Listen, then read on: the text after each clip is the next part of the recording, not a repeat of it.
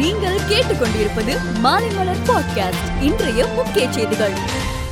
சுதந்திரத்தின் எழுபத்தி ஐந்தாம் ஆண்டு பெருவிழாவில் இருந்து பொன் இந்தியாவை நோக்கி எனும் தேசிய விழாவை பிரதமர் நரேந்திர மோடி இன்று காணொலி காட்சி மூலம் தொடங்கி வைத்தார். அப்போது பேசிய அவர் புதிய இந்தியாவை நோக்கி நாம் பயணிப்பதாகவும் அனைவரும் ஒன்றிணைந்து கடமையின் பாதையில் நாட்டை முன்னோக்கி கொண்டு செல்வோம் என்றும் குறிப்பிட்டார்.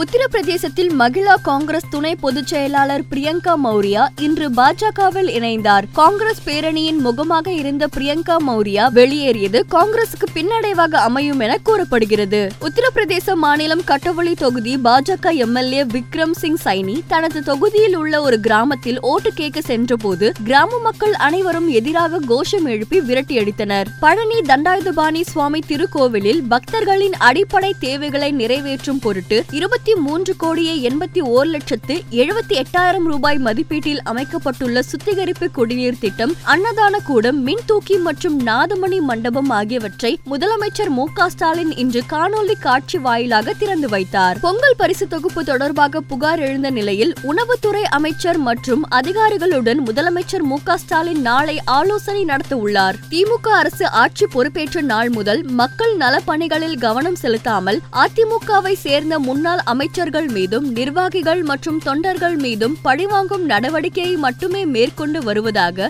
அதிமுக ஒருங்கிணைப்பாளர் ஓ பன்னீர்செல்வம் இணை ஒருங்கிணைப்பாளர் எடப்பாடி பழனிசாமி ஆகியோர் கடும் கண்டனம் தெரிவித்துள்ளனர். அமெரிக்க அதிபர் தேர்தலில் கமலா ஹாரிஸ் எனக்கு போட்டியாக இருப்பார் என்று அதிபர் ஜோ பைடன் தெரிவித்துள்ளார். பிரிட்டனில் கொரோனாவின் தாக்கம் படிப்படியாக குறைந்து வருவதால் அடுத்த வாரம் முதல் கட்டுப்பாடுகளை நீக்க அந்நாடு முடிவு செய்துள்ளது. தடுப்பூசி செலுத்தியவர்கள் முகக்கவசம் அணியாமல் வேலைக்கு செல்லலாம். இனி வீட்டிலிருந்து வேலை செய்வதற்கு அவசியமில்லை. இரவு விடுதிகள் பார்கள் ஹோட்டல்கள் ரெஸ்டாரண்ட்டுகள் மீண்டும் திறக்கப்பட இருக்கின்றன என்று பிரதமர் போரிஸ் ஜான்சன் கூறினார். ஐசிசி டெஸ்ட் தரவரிசை பட்டியலில் ஆஸ்திரேலிய அணி மீண்டும் முதலிடம் பிடித்துள்ளது. நியூசிலாந்து அணி இரண்டாம் இடத்தில் உள்ளது. தென் ஆப்பிரிக்காவுக்கு எதிரான டெஸ்ட் தொடரை இழந்த இந்திய அணி தரவரிசையில் மூன்றாவது இடத்திற்கு சென்றது. மேலும் செய்திகளுக்கு மாலைமலர் டாட் காமை பாருங்கள்.